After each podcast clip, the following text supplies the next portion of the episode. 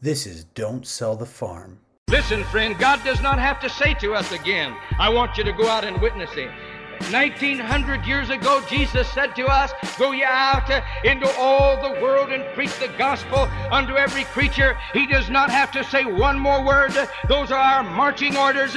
We need no sign from heaven. We need no urging of the Spirit. We have a command that has never been rescinded. Every believer is commanded to go and witness for Jesus Christ. Those orders have never been rescinded. The urgency of the hour is into all the world, and we do not have forever to preach this gospel, but time is running out.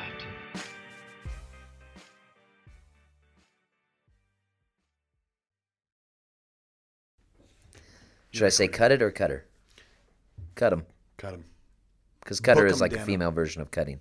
Like cutter. You know. Cut what? Well, it sounds like cut her. So it's like a Oh, ship is a girl. her.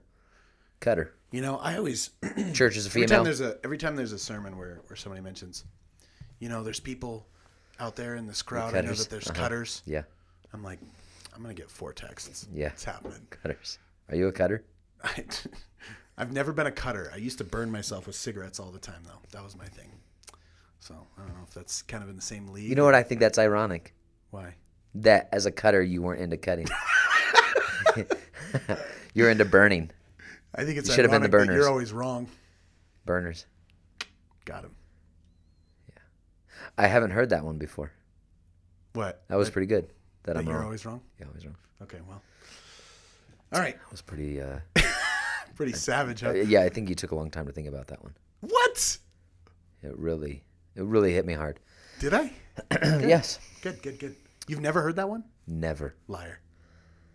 Only since I was like six. Okay, well. Yeah, I've never heard the cutter joke either. Actually, it is ironic that I burned myself. as I actually can't myself. believe you've never. No one's ever given you the signal. No one's ever given me the signal. No That's one's ever like- told me to cut it. Totally like. I mean, people have told me cut it out. You know, I've seen that one before. No, but like a hello, like hey, what's up? Hey, cutter. No, no, they used to call me back in the day. So, so my name has evolved over the years. It was DC before I got saved. Okay. David Cutter. Uh, yeah, I'm on. I always used to wear a DC hat. I'm tra- DC listen. shoes. I am tracking. Tracking It's- with that one. All right. It's not f- a far leap. and then and then it and then it evolved into decut after I got saved. I don't know where that that was just. I think uh, Andy Rosas gets credit for that one. Okay. Um, I've heard him credited with several. Yeah, Nicknames he's of he's the church people. nickname master, I believe. Okay. Um, You know, and uh, yeah, they just stick. His nicknames stick. Yeah. You know, I think it's I think it's just because he sticks with them. Russ Rev. Rev Russ. Rev Russ. Rev yeah, Russ. yeah, Rev Russ. That was a ant. That's a That's Rosas, uh, right? That was a Rosas one. That was uh, Eli Snyder. His middle name's Yeah, Russell. I know. Reverend Russell. I mean, I don't know if he likes it or not, but Well, it's it's a good nickname, all all things considered. no, that's all right. I mean no I mean no no pain. I, I'm sorry. I'm in a joking mood because of this guy. This this this man in front of me. I think Mr. it's the alarms that put you in a joke. Yeah. Well, to, to give context, we uh, we tried. This is round two of us of us really trying to record this. We had uh, round one. We had alarms going off for a good what thirty five minutes. yeah. We decided to. Uh, We got some quality time with Pastor Morales. we got some quality time with Pastor Morales. That was good. But uh, you know, we even talked about some good things. I wish we had it all, but uh, you know, it is what it is. The uh, alarm ended that. So we're gonna we're gonna go ahead and get started on your testimony, Micah, The second time. the second time. So why don't you tell us where you came from? And and for context, just just because Micah, I know he forgets to mention this, his father is Dennis Wright, evangelist Dennis Wright, evangelized for twenty some years, thirty. Wow. How many? Now, now you're Putting putting putting what you believe about people as they fade off. You're you're projecting that onto me. That that's how I view people. They just kind of fade off. I'm not projecting that on Since you. he's no longer with us, he's just faded off into my mind. Well, no, he's in heaven. He's he's hanging out, man. Yeah. He's celebrating. Stop! Um. Stop! Stop! I know you're not like that. Don't even try to fake it. I'm a very bad fake crier. You're terrible. No, no, no. How long was he an evangelist for? Just Okay. try to remember. So, um, my dad, uh, Dennis Wright, he evangelized for 25 years. Started in '92, one year out of Carbondale, and then one. Uh, then the next, obviously, he moved to Prescott, 1993. Uh, so 24 years out of Prescott, Right. and uh, loved it. Somebody asked me recently um, if I ever regretted, like if I ever resented the the ministry Yeah. like my dad being an Uh-huh. evangelist, my dad being somebody that was away, and and I know because of weekends and things, it doesn't work out exactly like this, but basically two thirds of my life because he'd be gone for two weeks, home for one. Yeah. So since I was seven until I moved out, um, he was gone two thirds of my life. And they asked me if I resented that, and I honestly never thought of it like that. Yeah. I'd never even. My dad being an evangelist was like the like so cool. Yeah. I I loved that my dad was an evangelist. Well, it's kind of if you think about it too, it's uh, it's not actually all that diff dissimilar from, you know, a guy who works a really long hours Yeah. job, and then comes home in the evenings only. I think perspective. Yeah. You know, perspective. Perspective wise, you you know, if you work a, a regular nine to five, or you know, even longer than that in some industries, then you're not really seeing your kids all during that time Yep. you just see them in the evening then you go to bed and that's it so you, you see him every day but it's about the same amount of time with your dad he's home Yeah. hanging out for a week right And what's nice is that with when he would go, we would be able to go with him yeah that's from time cool. to time. I remember being a young kid and even as a teenager, going with him to revivals. I got to meet these pastors. I got to go to these places. I got to see what my father was involved in. I got experience with uh, with the ministry of him, of watching him, seeing how he developed things, how he he learned, and in those long drive conversations, inevitably there are things that come out. You know, he's he's finished a revival, um, he's excited, or he's there's something he's like working on, and so he would talk about it. It would be, you know, this worked. This is what I'm working on. I'm developing this sensitivity. Uh, I remember talking to him, and and of course I now I wish I had asked a lot more questions. let me but ask you did you do you kind of do that with your sons too i mean because your sons are like saved kids Yeah. you know Yeah, trevor and daniel yeah. do you do you have those kind of conversations with them Um, yeah, and and I think the benefit for them is they've seen. So when we got sent out, um, Trevor was, um, I think two. Daniel had just been born, or he was a few months old, so they didn't really see that West Jordan pioneer setting. They they kind of probably their earliest memories would be Twenty Nine Palms yeah and that for me 29 palms was a fantastic experience uh, for my family for me I, I was there was a lot of things god was working out in me uh, Right. just character issues and just things i, I was not things i lacked things i uh, failed in and uh, and so for them seeing that they didn't really see the struggle um, of who I was. Mm-hmm. But once we got into Samoa, that was where they were very much a part of the pioneer process and Yeah. working. so With me was in that. was uh it was american samoa right Yeah. when when you were there was that a pioneer church or did you take over something or No, we took over. We took over a church, um, and you know, it it, it almost became kind of like a, a pioneer setting, um, but we were able to like work through things, and there were so many things. Now I look back that I that had to be worked through that I didn't realize. Um, uh, you know, because of the the culture difference, I really American Samoa is an interesting place because it is American Samoa. There is a lot of American influence. Yeah. Most of the people on the island have been either to America, have a family member in America, they're very connected to the military, American football. Um, so there's a lot of American influence. And so I kind of was deceived by their ability to act American. i see I kind of believed um, that they they were they were like kind of thought like me. They kind of lived li- you know similar, and I saw a lot of things that were different. But um, I think that that was why culture shock took so long to hit me, uh, and and my family as well. It took a while to hit because they were able to acknowledge this is an American family, and we are going to act American to him. I and see. so I kind of didn't realize that they were very different. So I would so do kind a- of it was kind of they were they were playing a part for you. yeah, and I was And playing a part as well, you know, like uh, you know, doing things, and so I would act kind of American to them, not realizing that their culture is very un-American. Mm-hmm. They, they they don't share, you know, culture. The values are very different. Yeah. So when I would act and do things, um, I was offending them. They were offending me with some of their things they would do. But you you know just because you love people and they love the pastor and you just kind of ignore it for a while and Yeah. you just okay that's no big deal and and there were moments where it would boil over and I would you know be in the house and I'm just like just so filled with angst and anxiety and anger and mm-hmm. I just like I'm so uncomfortable because this is a new land and and but those were you know I would get over it and and be able to go back and minister and stuff but but culture shock took a while until I realized these people are not Americans at all. They Yeah. don't think like me, Kinda and I had to code. learn like, yeah, as Pastor Payne says, that Yeah, you know, crack that code, and um, so there was like a crisis of ministry there.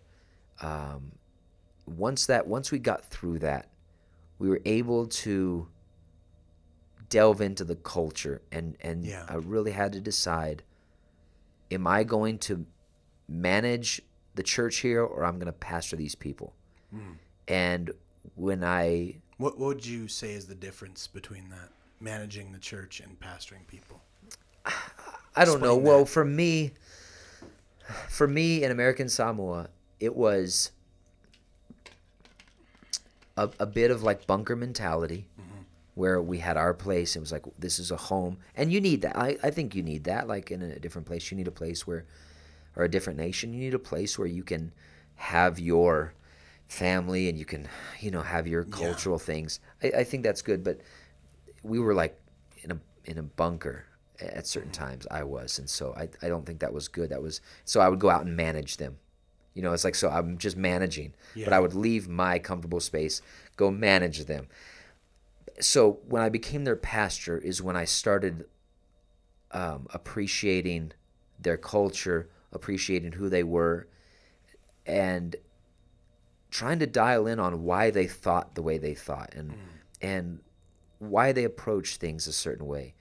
When I started like cuz I had when I got there I read the history. You know, I was like aware of the history Sure. and that helped me, but when I started wanting to love them and love their culture and love the way they think and like genuinely interested in I want to help these people be excellent Christians. Yeah. And so, how do I get them to that place? So when I started doing that, that's that's when I started becoming their pastor, and not just a manager of a of a of a church, Right. Um, because that's it's just very miserable. I think it's miserable miserable for them as well as for me. What's the difference in uh, in terms of like how you see things at the church if you're managing versus pastoring? Is it just the way you look at the people, the way you look at Uh, I think for me, I things were for me it was because of my personality. It was just they would do things that just purely frustrated me. I see. It was like that's frustrating. Instead of you know, because I'm just a manager, you know, and and I again, it's not like this was the only thing. I really do, I do love people. Like I went there because I loved people. You know, like I loved them. I wanted them to do good. I wanted them to be great, great Christians. I never wanted to just manage them Sure. like that wasn't my desire, but that's just what, kind of what happened. It- That's what it became because I didn't understand certain things, and and I I had to learn, and and and, and I'm still learning it. Um, so that was the difference to me is is that that management. what are some What were- what what did you just ask? I guess, Yes. I guess, I guess, uh, just the difference between, you know, the way you viewed the people when you viewed them at, from like I'm managing versus I'm pastoring. How do uh, what? I I, I don't Yeah. really understand You know, Yeah, I guess man. I, I guess I kind of see it like you're just being their boss, the guy who's Yeah. here to who's here to make everybody miserable and make sure work is getting done. Yeah. Is that what you're saying? Yeah, yeah, kinda. And again, it wasn't intentional. I didn't start out wanting to do that. It was just that's what it became because I didn't understand and I didn't. There was not. There was a love for people in general, but I had to develop a love for these people, like this church. Yeah. The people God's put under my care, loving them at a very deep level, and and I think a lot of that I had to develop security in my own self. Yeah, I think there's a difference in loving humanity Yeah. and loving human Yeah. beings. you know, that was the difference. is a pretty significant Yeah. difference. Right. Yeah. That's you difference. hear you hear a lot about uh, like using a political example you hear a lot from politicians oh no i have i love humanity right i care for people in general and that's why i'm enacting this terrible policy because Mm-hmm. Yeah. i care for people Yeah. it's like but then human The youngest among us. drive them insane then right yeah. you know everything everybody's in a group Exactly. People groups. They love the, this group of people, but they don't actually. They meet people from that group and they're like, meh, later for you. yeah You know. yeah and once once i was able to kind of work that out and it, it took time and it took leadership you know my pastor uh, speaking to things that that were in me um that you know it's just it, it it it is so helpful once once you like once i received it it it was so helpful When you're out in the field, how often did you talk to Pastor Greg? not enough Not enough. i think that's my universal answer Okay, but how how often is not enough? Yeah um, I mean, obviously, there's a difference between I call him every single day and I call him once a year. That's a pretty. That's kind of the, the spectrum, right? What would you say? Where would you fall? well the closer to problem once is a year or closer to every day. Yeah, closer to every day, but not Yeah. not every day. Yeah, Um, that's probably a good thing. the good thing about being overseas was there's a monthly report, and so it was like there was al- already a connection yeah, yeah, just by that, um, the projection. But um, I think he meant he actually answered this a, a little bit ago in the breakfast. Is when you when you first go out. When I first went out, I had questions about a lot of stuff that I Mm-hmm. didn't. I don't have questions about anymore. sure. just because it's all new and and so once i'd asked the question a couple times it was like um, i don't need to call about that Yeah. anymore i i have a file for it as he he says Yeah, yeah. Kind of know what to do. but there were things i think that once i went out looking back it's like i i didn't have a lot of questions about people or like church circumstances because there mm-hmm. wasn't a whole lot and and honestly there was some points where there was not a whole lot going on so it's not like It's just were- mellow. yeah Things are just happening. like but those were the moments where i needed to call and ask questions about myself I see. not about the church. It was like about me. I'm I'm having this difficulty in myself, and and so I just I kind of thought, well, there's nothing to ask about because the church is just here. But it was like, no, that's when I needed to ask about for myself, like character issues, and and work those things out. I see. So What what Yeah. what prevents that? You just yeah, for to- pride, for me it was pride, and afraid of a rebuke or whatever. Yeah. Yeah, the but the regret is um every time I've been rebuked, it's been helpful. yeah. you know? It's kind of Like the thing Yeah. I I that I didn't want, like I wanted to avoid so much was the moments in my life that I was most helped. Yeah. So, yeah, pride is just a it's a brutal thing Yeah. it it, It's it really funny, hurt man. me for a long It long is funny, time. man. Every every time I've ever said I don't want to I don't want to bring that up. It's just like Yeah. yeah. You kind of you kind of almost know what the answer is going to be, Yeah, but the rebuke is actually valuable, yeah, you know? Cuz like, okay. I got that out, yeah. you know? And I got I, and I got I got told what I needed to hear and I'm better, And in my life, you know? it, my experiences of ministry with, and Pastor Greg have, have been, um, in the failure to ask the question, God arranges life where the problem of my pride bubbles up to his where it's like, okay, now he has to deal with it. Now it. he has to. You know, God has arranged Yeah, my life that way because, like, I, Pastor Greg I just, says it this way. He says God has very big pins for when your head gets a little too big. yeah, uh-huh. So that's what I needed, and and so and I wish that I had have dealt with it by going and asking. Yeah. um, but so often it was I just didn't want to get rebuked or was afraid or or didn't see it. A lot of times I just didn't see it. Yeah. But God arranged life to where it comes to His attention, and then I get rebuked. But that's so like that's what I needed. That's what changed me. It, Like would with- you say it's kind of liberating? Yeah, absolutely. Like I look back now on issues of pride, and in no way would I say I have solved this. Like, like because that's the that's like I don't want to do that just Yeah, out yeah. of principle because that's very scary. Yeah. Um, but when he when I was working through how much pride I had, I look now and I think it's a good thing the rapture didn't happen because even though I, I was like pastoring, pride is a sin. Yeah. And the level of it that I was working in Yeah.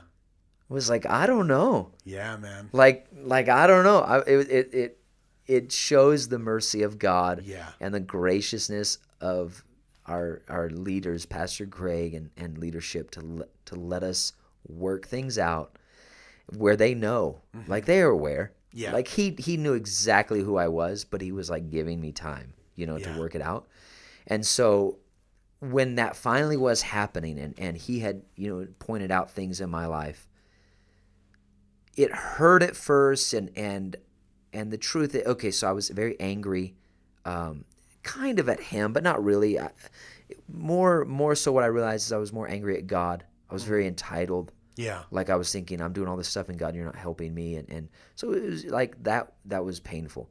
But I did go to God and I was anger praying, but I was praying. Sure. You know, at at least I was at the right source. Yeah. Yeah. And so in praying, it was like God began to help me and and Yeah. it took years to work things out, but it's like he switched a light on in my head through through Pastor Greg and through praying and, and it, not with a good attitude all the time, but it did work out.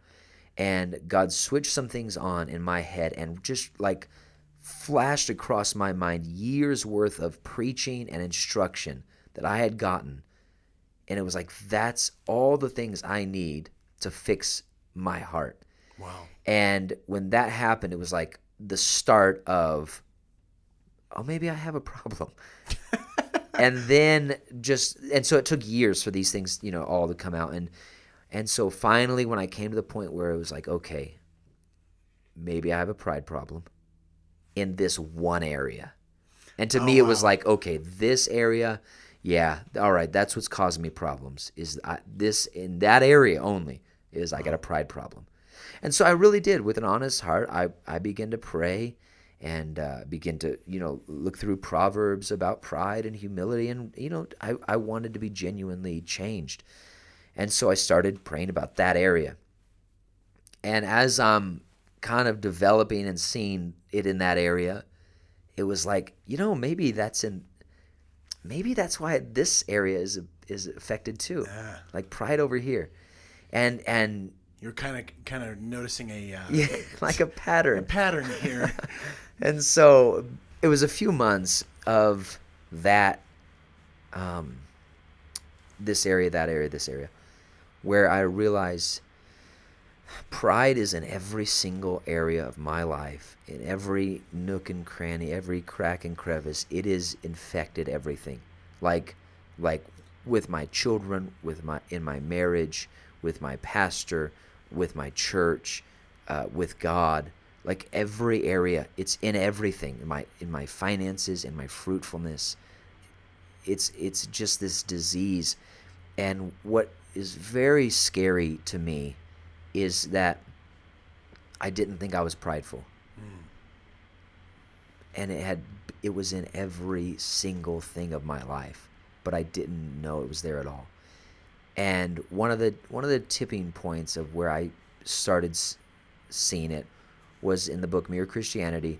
Uh, C.S. Lewis writes Yeah. about pride, about if you want to know how much you have in yourself, look at how much you despise it in other people. Oh, wow. because I despise like when I saw pride, pr- proud or self-righteous people, it just like I was like, like had a visceral reaction to them. Like I just despised seeing it, and that statement was like, gosh, if that's true, then then there might be a real problem here, Yeah. and there was. Yeah. And thank God for mercy. Um, thank God for for God's mercy, pastoral mercy, uh, just the grace that they give us to work out character issues over time. Yeah, you know, it it seems like God almost uh, brings men to that point. You know, the anger praying. Yeah, If we look at biblical examples of that, you've got Job angry praying almost, yeah, and God saying, "Listen, Job, you don't know nothing. mm-hmm. Get used to it. Mm-hmm. You know, and you're not going to know nothing. yeah, Just be cool with that. yeah, You know, and uh, or or like Jacob wrestling with God and saying, "I won't let go until you bless me." Mm. That was almost like an anger prayer, you know, in a Uh-huh. way, wrestling with God. But then he named him Israel, which is wrestling with God, right? I just I think it's interesting that God God responds to that, Mm-hmm. you know, desperation of like, God, what the heck is going on here? I need to know. And then he's like, Yeah, it's because you're a pride-filled sucker. yeah. The- I think that's where training comes in. That's Yeah. where discipleship came in. yeah, because it was in spite of the the exuberant levels of pride that I had, which is just to me now it, it would be humorous if it wasn't so so sad. Like there was nothing to be proud of. Like of like my life had nothing of success. Hmm. Like no one's following me. Like no one's, you know, there's not like I'm independently wealthy. Not like I've got these great things I've done sure. with absolutely nothing to be proud of. I was so full of pride. Yeah. Well, how many of the most impressive people that you know, like, you know, just not even speaking about Christians, but them as well, but impressive people that they're just like, yeah, you know, and they're humble about it. Yeah. It's like, man, that guy is amazing. Yeah, I think that, again, C.S. Lewis says in that that book, uh, essentially, it's if you if you actually do do meet a humble person, you won't walk away thinking they're humble. You'll walk away thinking, "I was a nice fellow, made me feel good about myself." Mm-hmm. That's like because you don't really notice the humble person because they their interest is you. Yeah. And so if you when you walk away, you don't think, "Wow, what a great person," because that's not what their aim is. They're about you. But in a sense, in reflecting on that person. yeah, yeah, I think Like so. the people I admire the most are the most humble people that I've ever met. Just like, man, that guy, he just he just gets down and does his job. Mm-hmm. He doesn't complain about it. He's got a good heart yeah, about everything. You know what I mean? Those are the people that you look up and and it, you might not walk away from them going, "Man, that guy is so humble," isn't Yeah, he? right. But you walk away from them just like, "Dang, that guy, he's just just got something else." He's one of the quotes of one of the quotes you that? Pastor Foley used in a sermon that really helped me was to learn humility, or at least by definition, if not by application, um, was uh, humility is not thinking less of yourself; it's thinking of yourself less. Yeah, yeah. and that was really That's when I line. developed like that in my head when that developed as the opposite of love is not hate the opposite of love is pride Mm. because pride is all about i'm first Yeah. whatever i want it's it's like this Selfishness. yeah just me Selfishness. i'm first my desires my preference my pref even my small little tiny preferences got to be first. It's Yeah. first. And love is all about like what do you need? Yeah. another person first Wow. before what i need. So it's like love and pride. It's not love and hate. It's Yeah. love and pride. Those are the opposites to me. I feel like uh, if if you were to kind of take the concept of hate and think about it for a little bit, it would actually kind of be necessary in order for love to exist, right? In order for you to love something, you have to hate the bad of that thing, right? If you love someone, you have to hate the thought of anything bad happening to them, right? In a way. So love and hate kind of have to be they're kind of codependent. Wouldn't would you agree? Or is that sure you know? I I'm gonna I'm gonna have to cut myself a I lot don't. here. I'm not exactly sure what you're talking about, but I'm sorry, Oh. David. All right, whatever. So It really yeah. is something that I've had to that I've had to work on, though. Just something that's been Yeah. Well, you know, I don't I don't think you're really major alone on that. issue. I, if you were alone on that, you know, if everybody was quite as humble as I am, then Mm-hmm. uh, no one would ever deal with pride. Let's- Uh-huh. Let me tell you. If everyone was as humble as me, then uh, we'd all be dealing with pride. Huh? uh huh. Okay, so anyway, Yeah, yeah. So your testimony. Um, we uh, we kind of jumped around there a little bit, but I think uh, I think it'll flow. Just tell me your testimony. How you got saved. Give me the long version. the long version. Yep. I mean, you know, within reason. well, it Yeah. was. Yeah. So when I was an embryo, It was an. I was an embryo. okay. Okay. Um, oh, where to start now? Um, Just just kind of start where you did. Uh, you were you were telling me started the first one. you were telling me about kind of where where your dad started out in ministry and how you ended up in Prescott and you just you Okay, felt, yeah, right. felt like you were home. Right. Right. Oh, that's right. Okay. Remember? Yeah. Yeah. So obviously, my salvation starts with my father getting saved. Uh, 1979, he got saved. Um, when he got saved in 79, he was in Prescott. Nope, never mind. He was in Sparta. Yeah, Sparta, Illinois. Okay. When he got saved, 1979. So in Chester, Illinois, which is now this famous place because my father's preached all over the world and everyone knows Chester. So he was living in Chester, got saved in Sparta, which is right there next to it. 1979, he was dealing, doing drugs. They were, you know, living a crazy life in the 70s. He got saved. Harry Hills was actually his first pastor he got saved under. Um, he went out to pas- pastor for the first time. I, I think it was probably the early 80s. Pioneered, I think, once or maybe twice, and then he went to Kansas City, Missouri, which is where I was born. I was born in Joplin, Missouri. Um, from there, I think right after he went to pioneer another church in Louisville, Kentucky, and it was in Louisville that our family kind of broke up. There was you know, things that happened, so he went back to Sparta for redirection. And throughout the '80s, um, you know, so I was born in '85. Uh, he was in in the Sparta church there. Uh, met my mom. They got married. I have no memory of anything except for he's my father, she Cindy's my mom. Dennis is my father, Cindy's my mom. Um, but my whole life, that's what it's been. And so uh, we were living in Steelville, Illinois, which is right there by Sparta, going to the church. And uh, I don't know exactly what compelled my dad to to have such a passion for evangel being an evangelist.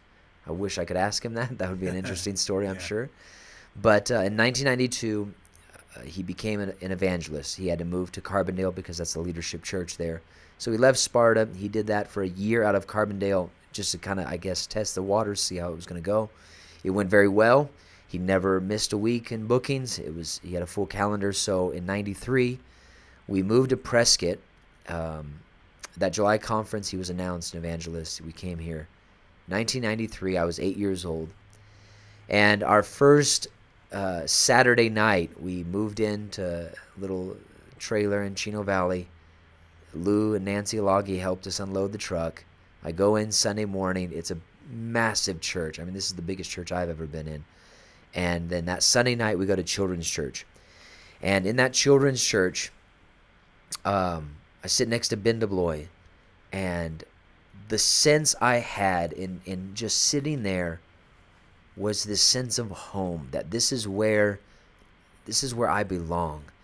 And I didn't realize it. And obviously looking back now and, and you know, talking to my parents and through through the years, I didn't realize how much turmoil or unsettledness there was inside of me. And I was very young, like uh, anything that happened, I was pretty much unaware of it. But still there was these there was like this spiritual thing inside, you know, Yeah. like these these things happening that I was unaware of. But when I got to Prescott and I sat in that children's church next to Ben DeBlois, and it was like, this is it. I this is this is home. Like this is where I am comfortable. That I belong. And so I grew up, you know, grew up here. Um, that was '93. Um, in '98 uh, or '97, I was 12 years old. I was sitting on a trampoline with Brandon Franklin. It was the day before I turned 13, so it'd be July 12, 1998. Sitting there on his trampoline, talking about what we're gonna do in life, and I have no idea what we were talking. Probably, you know, Brandon probably wanted to be in the in, be in the NBA or something, and and uh, I probably said astronaut or whatever. But then I said. You said, didn't say you wanted to be in the NBA. me? No. It's, that was probably a, too distant of a dream at 12. Um, but I said the words, I'm going to be a preacher. Wow. And when I said it, it was nothing, you know, that beyond this confirmation just that I felt in myself. That's what I'm going to do. And, and I remember him going, Oh, that would be cool. And I said, No, that's what I'm going to do. I'm going to be a preacher. Yeah. And so I went home, uh, spent the night there, went home. I think probably the next day, it's probably my birthday. And I told my dad, I'm going to be a preacher. I, I feel like God wants me to be a preacher. And I don't know why he did this, but he had me call some people.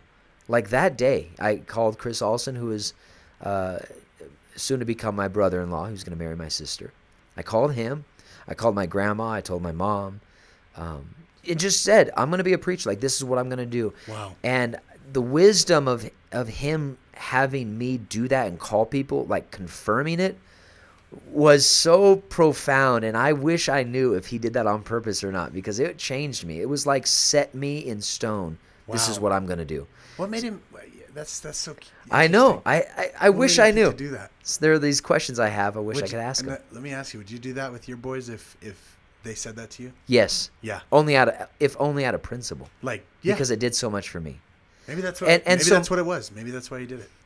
You know, yeah, the I don't know. Maybe he saw something in me that was like kind of uh, Flaky back and or- forth, yeah. and and so he, he thought, because like my sons have spoken things, um, I didn't, I don't, I didn't feel like the need to confirm that with people, Sure. but it was just because I don't see them as like flaky or wishy washy. you know, yeah, I, they're pretty secure They're boys. Yeah. Um, so anyway, I did that, and and just right on. Like uh, next Christmas, I want to I want to Strong's. I want to start you know studying, and so Yeah. that was 12, 13, and throughout year my thirteen year old year, that was like I was all in on. I want to be. I When did you wore get tie. saved? Let me ask you that. Yeah. So so this is this is the unfortunate event. So I turned fourteen. Uh huh. Um, I got into high school in Chino Valley High School.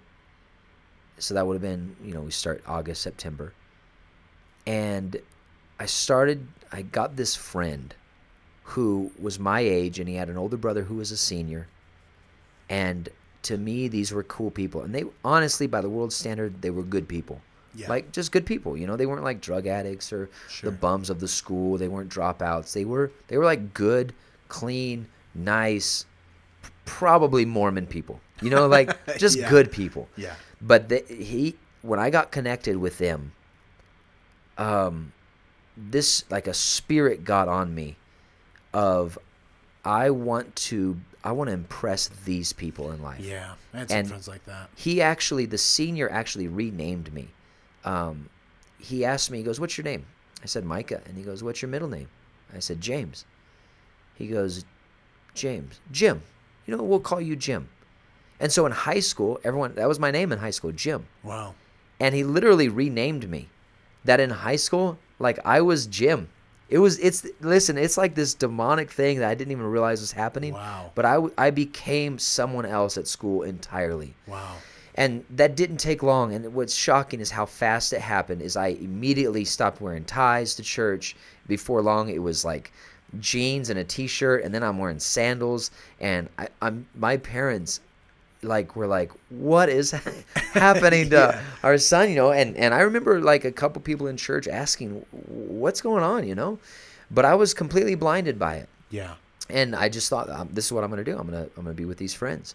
So uh, somewhere around the very end, I think it would have been September 26th or so. I'd only been in school for uh, high school for a month or two, and I decided I'm going to run away. And I don't want to be in church. I don't want to be with my parents. I'd gone from I'm going to preach the gospel and go all in to I am leaving everything. And and so I'd worked up and down my street doing um, yard work and stuff. And, Let me and- let me stop you for a Yeah. second because I want to ask you.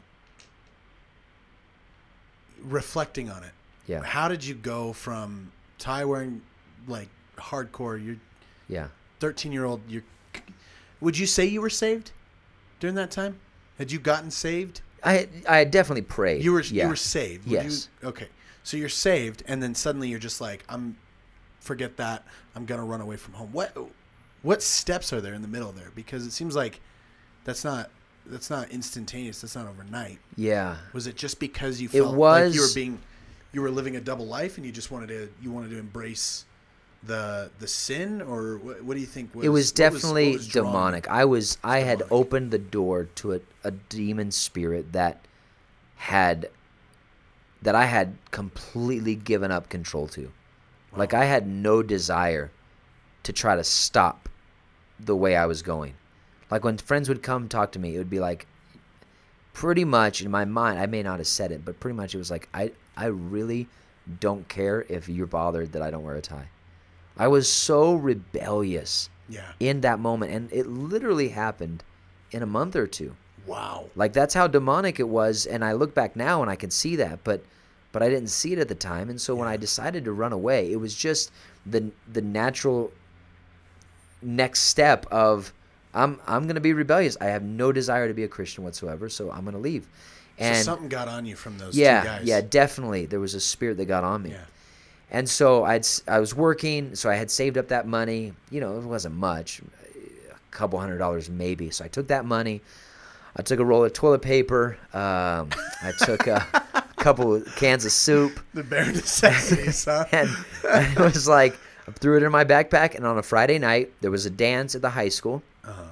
and I was like, I'm gonna go to this dance, and I'm gonna hook up with this my my my friend there. I'm gonna stay at his house, and we're going to just like I'm just gonna leave.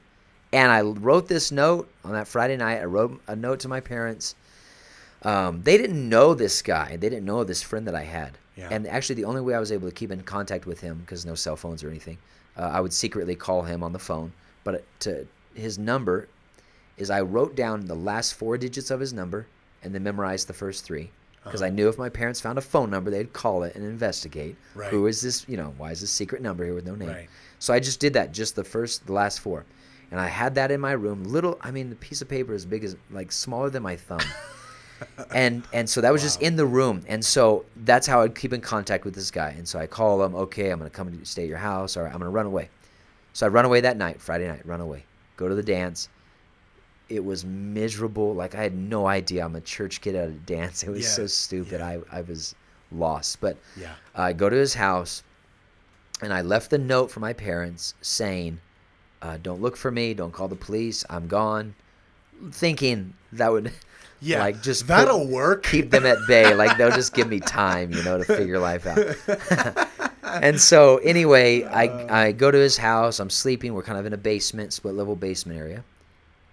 I'm sleeping downstairs, and real early in the morning, his mom opens the door and she starts coming down the stairs. So I jump up, I jump in the closet. I'm because she doesn't know, even the mom doesn't know I'm Right. there. So I'm hiding in the closet. She comes down. She's got the phone in her hand, and she asks her her son. She goes, "Do you know a Micah Wright?" And I'm thinking, what on earth? Like I'm trying to figure out, you know, what's going on. Yeah. And he's like, oh, I don't know. And she goes, There's a man, there's a Dennis Wright on the phone that um, says his son's here. And so he's lying for me. He totally covers. No, there's no Micah here, you know. So she, I hear her back on the phone. Uh, Dennis, I'm sorry. This is like 6 a.m. on Saturday. I'm sorry. There's no Micah here. Yada yada yada. She goes upstairs, so we're clear. So I go, I lay back down. We go. I go back to sleep. Like Wow. I don't know how much longer later. Maybe 30 You 30 didn't even minutes. think. How did he know to call this house? Yeah, exactly. So I so she I don't know, however long later. She comes down again. So I jump in the closet again and she's talking to her son and she's like, "Listen, there's a man Dennis Wright on the phone. He swears his son is here." Wow. And I'm standing in the closet. I'm not kidding you. I'm standing in the closet hiding. And all I could think is, stinking God told my dad where I am. like I knew it. I knew God had told my dad. So is that I what, is that what happened? yeah, and so sure enough, I Oh come out of the gosh. closet. And I'm like, all right, here I am. And she's like, whoa, he is here. Like she was shocked. Yeah. She gets on the phone. Wow. Yes, he's here. So so you know, put her on the put him on the phone. So I get on the phone. Hello, my dad, Micah. Where are you at? And so Say I tell in, him say where it in his voice. Say it in his Ah, I don't know his voice. it was probably much. It was very. It was probably so filled with anger and just like disappointment. and so he says, "Oh, okay." I tell him where I am. He comes and picks me up. Yeah. He takes me home. Um, my mom was very upset. My parents were So very, so so very me, hurt. God honestly, gave him the phone number to call. yeah. So that's what happened. He, he so I find out later when when he woke up that morning. He's gonna leave. He's actually flying to Amarillo, Texas, Uh-huh. for a revival that Saturday morning. And I was gonna run away Saturday night because he would have been gone. It would have been much easier, much Yeah. easier because you know it's my mom and and uh, she's like she would definitely discipline, no doubt. Right. But I don't know why. It was just like I think it would like be like taking advantage of the of them Yeah. like more if they were separated. Like that, I like that was pretty Right. twisted. That's Yeah, what yeah. my plan was. But the dance got me out on Friday, which. God totally set up. Because what happened is my dad wakes up that morning. He opens the door just kind of to say goodbye. You know, it's early morning, and he sees I'm gone. He sees my note. You know, probably chuckled at how how dumb this all is. Anyway, he's sitting on my bed and he's praying. Yeah. And he said, "It's like God shined a spotlight on that little piece of paper." a paper." little piece of paper. Yeah, and Wow. and literally he dials the first three and then the last four that were on the paper, and it's this Where did he come up with the first three? Yeah, I don't, you know what God, told put him. It in, God put it in there. Wow. That's the problem of having a, a father who moves in the gifts. You know, like, life is Oh not my fair. Gosh. So that's what happened. So he called, and that's why he called back because he was sure, like God spoke to him, like this is where your son is.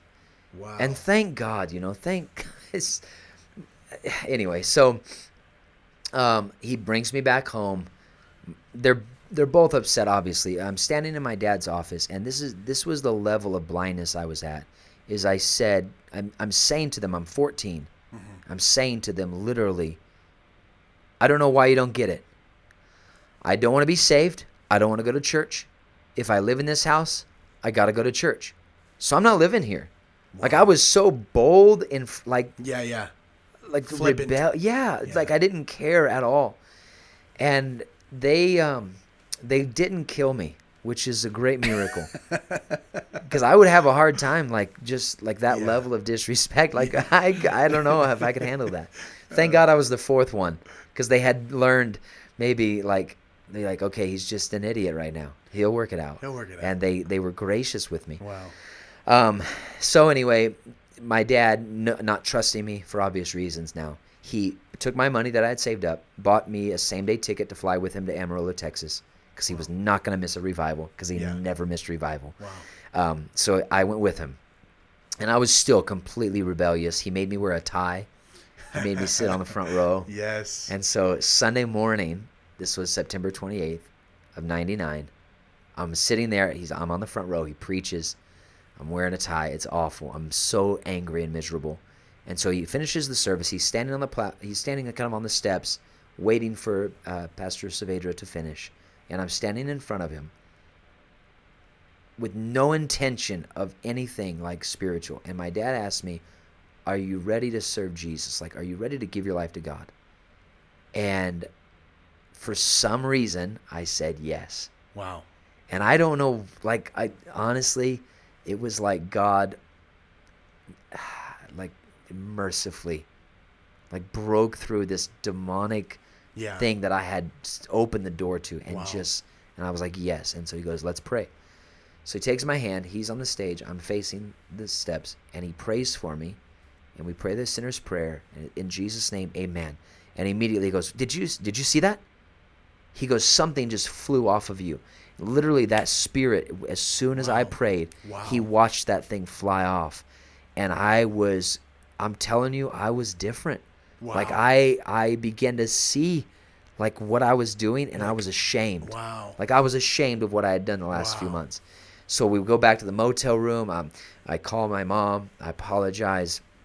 You know, I'm just kind of like I'm really, you know, really feeling like the weight of it, what I had done, and and I, I'm talking about, you know, right away. I was like, I can't go back to high school.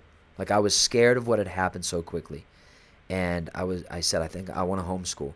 And I'm sure they were already thinking that, you know, like yes. Yeah. But it was like, yep, okay, good, we're gonna homeschool you. Yeah. And so that was all it. And and so just on the phone, just kind of, you know, briefly reconciled things with them, and uh, I, you know, apologized the best I I knew how at 14, and uh, and and then Sunday afternoon, my dad took me to the uh, motel bedroom uh, there where we were staying, and he spanked my butt for for my foolishness, which I deserved. And I was like, "Hey, I thought I prayed, you know. this is I, I'm saved, but consequences are consequences." So he spanked my butt. Anyway, so we went went through that revival. I don't remember anything really um, from from that, but it just like I'm saved. Like I'm I'm and all the the calling of everything that I'd felt when I was 13. Yeah. It was like I want that. That's Oh, what I yeah, want in yeah. life. And that's where that's where it became confirmed. Like I'm a Christian Yeah. and I'm going to preach the gospel someday. And so through my teenage years um, that's what I that's what I aimed for. Um, it was uh, probably not I don't know the exact timing, but uh, Megan and I started talking in that year after I had gotten saved. Wow. Um, very just very distant friendship. yeah. Um, the first time, so she was 13, I was 14. Okay. The first time we kind of like saw each other, and was like, oh, I- like I like this person, you know. Yeah. We were so young, Yeah. and so we knew obviously eh, just because of church and the culture of the church. And we we're not dating, obviously, Sure. but we we're friends. Like we were friends Yeah. and so we we were friends for our entire teenage years um, throughout until i was 18 and so the, the the plan was we talked and talked and talked and we would just find each other after church and just hang out. we wouldn't sit with each other Sure. we didn't like act like we were married like it was nothing it was just this is this really is a person that i enjoy being around and so we would just talk always in public and everything Yeah. just friends. So when I was 18, we were going to officially start dating. And, uh, you know, when I was 18, then she threw a surprise birthday party for me. Mm-hmm. And I broke with broke up with her on that day. Oh. And I'm and I'm I'm really ashamed of all of this. Oh my gosh. Like re- it really was. What happened? You hate surprises so much. No, actually, I broke up with her before the surprise. I knew the surprise oh. party. So, oh. if she was here oh. right now, I would I would apologize to her again. Because every time I tell I'm gonna story, go ahead and apologize on your behalf. yeah, it's it was so heartless Oh my god. because she really was like so so how long had you been actually dating for? we'd never dated. oh. We were just friends until I was 18. This was going to be the official first date. And that was the day I broke up with her. Like we were going to officially start. So I had held Brutal. this I had held this girl's heart since she was 13. Yeah, jeez. And we we liked each other and this was like our whole teenage years what we were going Why'd you do that? I wish I had a good answer. Um, I don't know. Just, I don't know. I was just selfish. Yeah. Um, there was no like marking thing like that was the reason. Wow. We just, and and the truth is, looking back on it, it was for the better that we broke up. It just was the worst possible way to do it Oh, okay. right? Because what happened was we did break up, and because I had done it in such a like violent and horrible way, we didn't talk for like we didn't even make eye contact. Did she So- still did she still go forward with the surprise birthday party for you? No, she she left. She left. Well, she didn't even else- attend it. Everyone else went because nobody knew. Yeah. Because it's been Micah and Megan But it for was five her years. it was you her know? plan. She She put, it all together. Yeah. Oh my. Yeah, and uh, there was another guy who kind of had the same birthday time, and so it was both of us. Both I of, our, both of us had a birthday party there, and so um, uh, we broke up. And if I if I my my dates are correct, we were broken up for about a year and maybe four months. I think Wow. maybe three months, two months, over a year. And in that year, we went to the same church. Obviously, we Yeah. had the same group of friends. We would go out to like Applebee's. There'd be a few of us sitting there. We'd be sitting at the same table. I never made eye contact with her Wow. in over a year.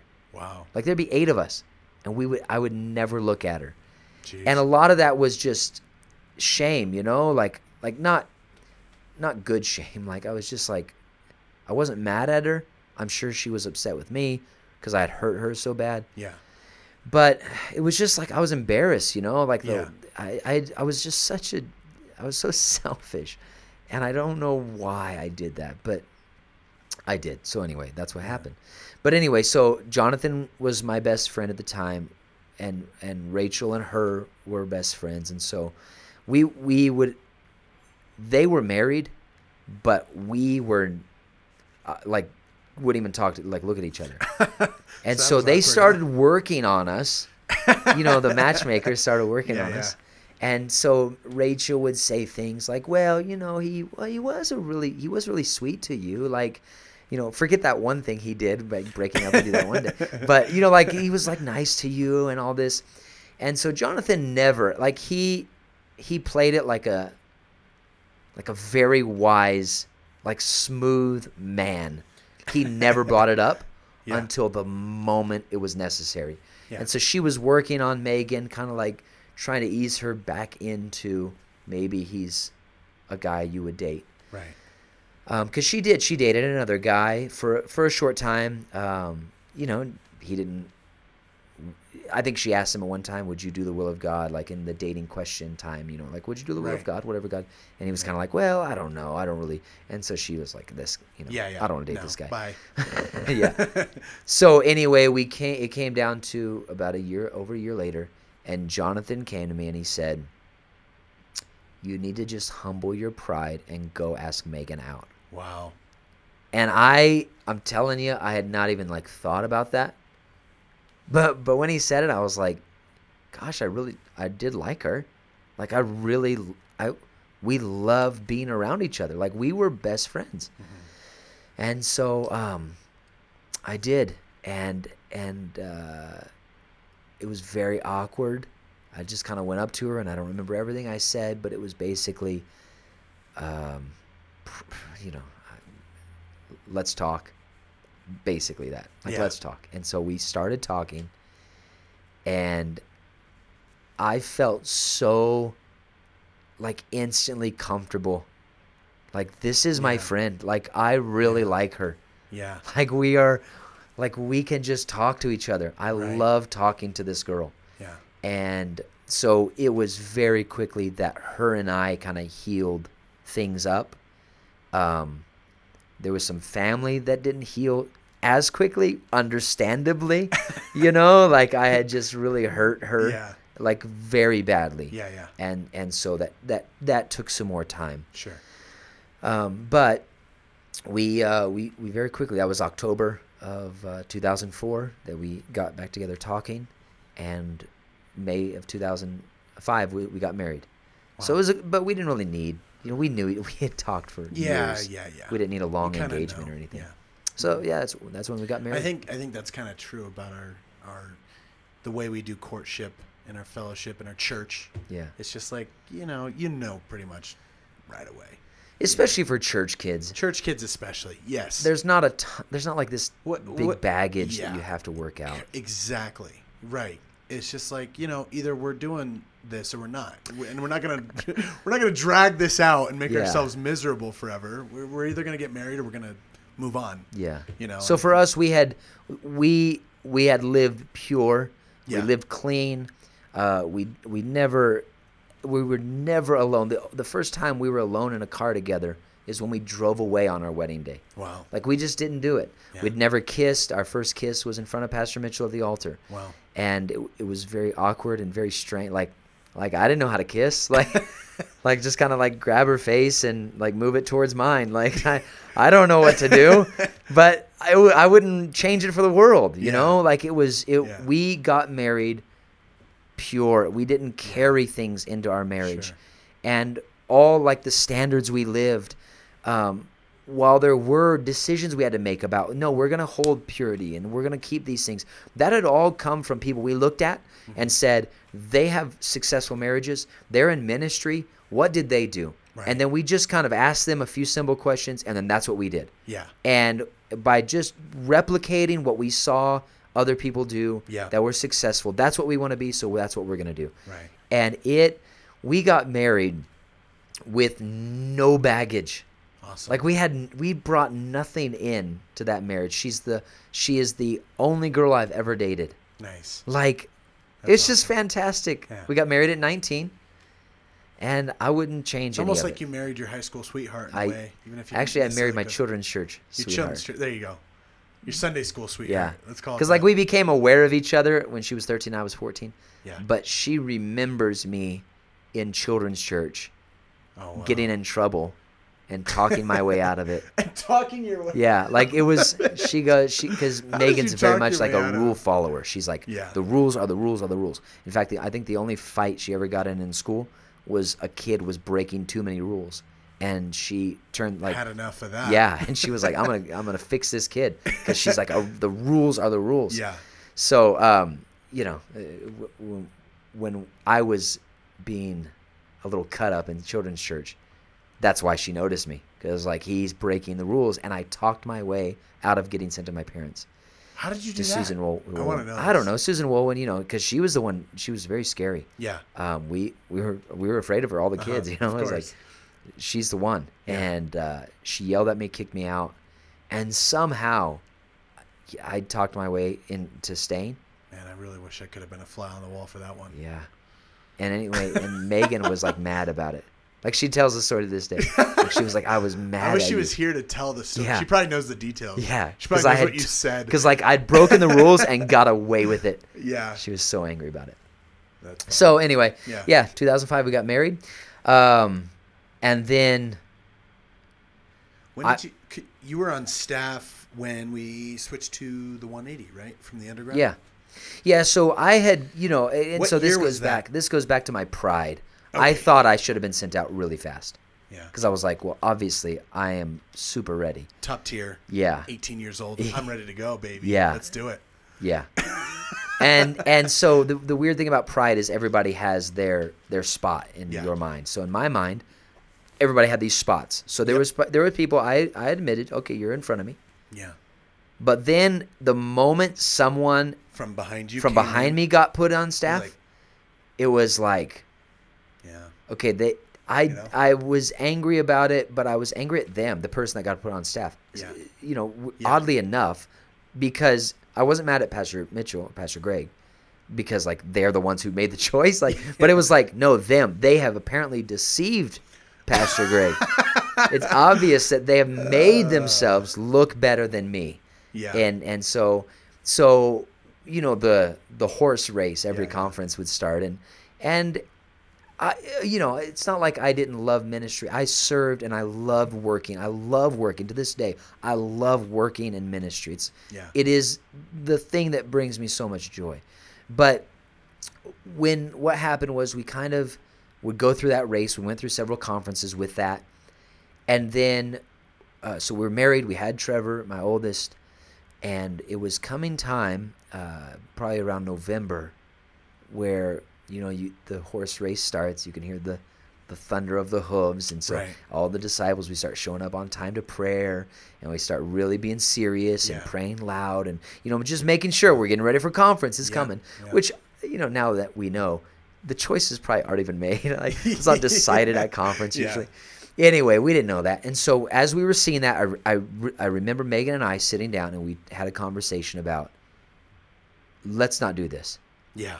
let's and and the the conclusion we came to in that conversation was if i stay here five years five more years and just serve on the sound team and just i you know what we're going to do we're going to serve the prescott church Yeah. we're going to whatever pastor greg needs us to do we're just going to serve as best we can Sure. we decided that and so it kind of relieved all the pressure off of january conference Right. January conference came and went. The guy stayed on staff, and we like everything's fine. Like we we had kind of settled what we were gonna do, and then the beginning of February, um, there was a this odd change in at, at an odd time, um, where the the guy on staff uh, stepped back, and then we were asked to come on staff, Wow. and it was like two months, you know, earlier that we had made that decision. We'll stay here five years Yeah. and it was like that was the door where once we decided to serve with a right heart not for a position um, that's where god opened the door Mm-hmm. And for then us. you were the door director for f- the next five years. uh, yeah Just kidding. we served for five it years felt like five years, maybe. But uh, so then we were on staff for 11 months that was 2008 to 2009 and then in 2009 so, so let me ask you this because uh, you would have been the first concert director in the 180. What was Mm-hmm. that transition like from going from the underground to the 180? Was that uh, kind of a kind of a tough well, one? i don't know if this is supposed to be disclosed Okay, I'll but one uh, the a underground asterisk right here. it kind of the underground situation um, became where the, we were trying to get out of there and i don't know the details of this but i got a phone call that uh, was okay late night one one of these like tonight take the church vans to the back of the underground load up all of the equipment as fast and as quietly as you can into the vans and get out of there Wow. and the reason was is because the the I think the person who owned it was trying to make the play that everything installed belonged to them, Oh, which was like every speaker that's hung, every light, like everything. oh, geez. They were kind of like Yeah, trying to play that, and so it was like just take it all out. Yeah. And so that was, uh, we did that. like we rolled Yeah. up, like quietly in the middle quietly, of the night. and like okay, everybody, you know, it was super like like. That's kind of probably kind of fun. Huh? Yeah, it was kind of fun because we were acting like a bunch of idiots. Like we had no idea you that it was serious. Yeah. but we did. We cleared it all out like as fast yeah. and quietly as we could, and we got out of there. And then it was into 180, the the the 422, right? 422 Yep, West Gurley. Is yep. that the place? Okay, so so that's where we went. Um, and Pastor Greg's a workhorse. Like he he's unbelievable. So we were fasting. Uh, I remember Richie Merck and I. I was on staff. We're fasting, and like dying. And Pastor Greg was we were, he was working to get 180 ready Yeah. by the conference or by the Saturday before conference Oh wow. and he was in there. We're we're all fasting, and I'm I'm like, you know, he's gonna like be gracious and like go easy on us. He he didn't have to like push us.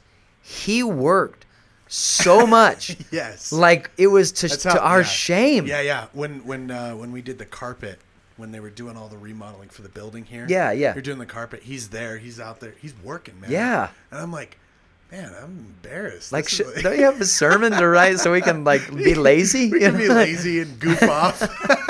and, I want this to be a goof. He was goof nonstop because it Yeah. was getting ready, and and now I understand like the, you know, for all the pastors coming in to see 180 and Yeah, the investment yeah, of it and the sure. example and all this stuff. So I was, I get it now, but man, we were it was like like a lot of work, Yeah. um, and I enjoyed the work when I wasn't fasting, Yeah, yeah. but fasting really When was brutal. When exactly was this? What year was this? You were 2005. Yeah, it would have been when you went? 2008. Two, oh, 2008. Yeah. Okay, okay. That's I was on staff, 2005 is when you got married. Yeah. 2008 you went on staff. Okay, okay. Sorry. so that would have been July of 2008 I see. that so we got into 180. you so you got in how many weeks before conference? How long before? The Saturday before conference was our grand opening in, in 180. But but how long? How quick before you got in there? Were you? Oh, uh, between rough? underground and 180? Yeah, yeah. How quick was that transition? Gosh, I don't. It seems to me um, it was not very long because Pastor Greg had said, just in the meantime, find a place to do an event every week, every Saturday night. And so we went around to different places in Prescott Valley, um, like an abandoned building, Yeah. parking lot, and I just kind of scoped out a few places that we could do do a concert and an event, a movie, anything. Right. And so that's what we did. I, Yeah. I think maybe a month, Okay. Maybe a little Jeez. longer, month or two, where we were just in between. Cranked it out. Yeah. But that was getting 180 ready. I don't remember how long we had owned 180 building. where preliminary work had been going on. But yeah. but anyway, once you know once it all starts happening, all the sound and all that stuff, it, Yeah. it's just a ton of work. Yeah. But it was it was worth it. You know, it all went great Yeah. at so- Pastor Pastor Greg's direction. of course. Like he made it happen. Sure. Like willed it into existence. So then, so then uh, you get into the new concert venue. What kind of what kind of atmosphere was there? But with the disciples and you know, were you seeing a lot of people get saved back then? I mean, what what was what was the what was the situation as far as like the church? Gosh, I don't remember a ton. I was uh, so I was on staff only for six months in that building. Um, it obviously had a an initial just thrust because people were were excited about a new building.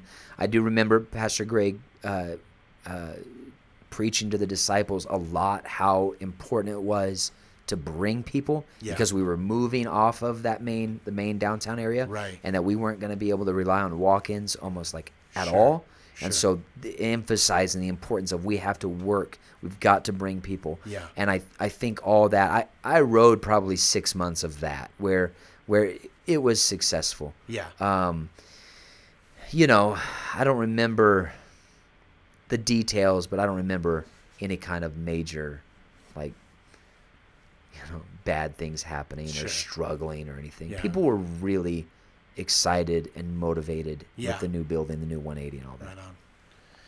And then, um, so you go you go out and uh, pioneer right after that. You kind of were touching on this a little bit, but where did you where did you pioneer first? Yeah, so in, in 2009, January 2009, we got sent to um, West Jordan, Utah, which is up. Uh, it had never been on my radar. Utah, I never even thought about going there one time ever in my entire life. But about September, uh, before we got sent out, Pastor Greg mentioned, he said, Pastor Mitchell's interested in, in Salt Lake area. Why don't you fly up there and just look around? Yeah. and I went up there, just went with Pastor uh, Martinez in Ogden. Yeah. Got with him. I, I, I had no direction from God whatsoever of what God wanted us to do. I had never thought of that, and or of Utah. So I had, you know, he drove us around. Pastor Pastor Martinez drove us around, drove us to a few places, a few cities. He kind of gave us, you know, some of the demographics, some of the areas where guys already were, because there were at the time I think over ten churches in that area. So it was good. It was a good area to go to. Yeah. Um, he- Lots of help. yeah, and so he showed us a few cities and and I was like, I don't know. Like I really didn't feel anything. And so I just asked him. I said, "If you were going to pioneer, where would you go?" And he said West Jordan. And so that was enough for me. Again, I never felt anything confirmed by God, Yeah. but just the direction of Pastor Mitchell, then Pastor Greg, then Pastor Martinez. That's where we went. We got announced, and sure enough, it was exactly where God wanted us to be. Yeah. And so we get there. Uh, it was, you know, God knows. He knows. He knows what he's doing. Uh, so the, the we we drove up there. We went GPS, which was a mistake because it took us through this snowy mountain overpass, and like we, it was a miserable trip. Daniel, he had just been born like a few months earlier, like maybe he was uh, like eight months old. He had ear infections. Uh, Trevor was two. We get there, and then it had taken us. It was like 14 hours. My wife's in the van behind us. We're in the U-Haul. We finally get into the motel room, late night after all day, and we just like we had a breakdown. Like Wow. it was I. she she goes, I want to go home. like we were one day like, in. We just got Yeah. here. and she was like, I miss my mom. Like it was like kids are sick. We're like, oh, it was just yeah. it was a brutal, brutal day. And then that night it snowed a whole bunch. Uh, we got snowed in the motel room, and and we were off. And but but God just immediately he opened a door for a house for us. Uh, we were in the motel like a couple days, Wow. and we like dry looking. We found a house Awesome. got into that house and we i think probably we i think we moved in like monday or tuesday and that that friday we invited our upstairs neighbors over uh, for a bible study so they came over and went around the street you know just down the street inviting people and so we had a few people come over to our house um, and it's all you know it's all Mormons there, Yeah. uh, or members of the Church of Jesus Christ of Latter Day Saints. Right. And so they um, they knew who we were. Uh, I I felt very much like the spies uh, in Jericho because Yeah. within like a week they knew who we were, where we were from, what we were there for. So and we found that out because we were outreaching our neighborhood and we knocked on a door, like the next week for our next Bible study or whatever we were doing. And the lady told my wife, she goes, "Oh, you're the new couple here. You're here to start the church or the Potter's house." Wow. And she said, "Yeah, they told us about you at our meeting, like in in their church, like they had at talked about who we were." Yeah, Wow. and they're in. Con- listen, the Mormons are in control in Utah. Like they know what's going on. So we we we were like, "Great, like that's what we want. We're here to invade." Like we were Yeah, not. yeah. Like I didn't feel afraid. I was Yeah. like, "Excellent." Excellent. they know we're here. like like I want to be Yeah. enemy number one. It was pretty foolish of me to think that way, but whatever. So we just kept inviting our neighbors over, different people around the streets, and and and. Uh, so we were gonna do a grand opening. That we did that. You know, it was it was we were kind of getting a few people in our house, and so I started looking. Couldn't find a, a building to meet in. We finally found this little. Um, it would be like a YMCA kind of like event center yeah. uh, community center. There's a birthday room that had mirrors on one side, the pool on the other side, and then uh, windows to the hallway where the exercise area was. So it was horrible little place to set up in. But we did. we rented this place at 11 a.m. We did two weeks of outreach. We got out like 5,000 flyers.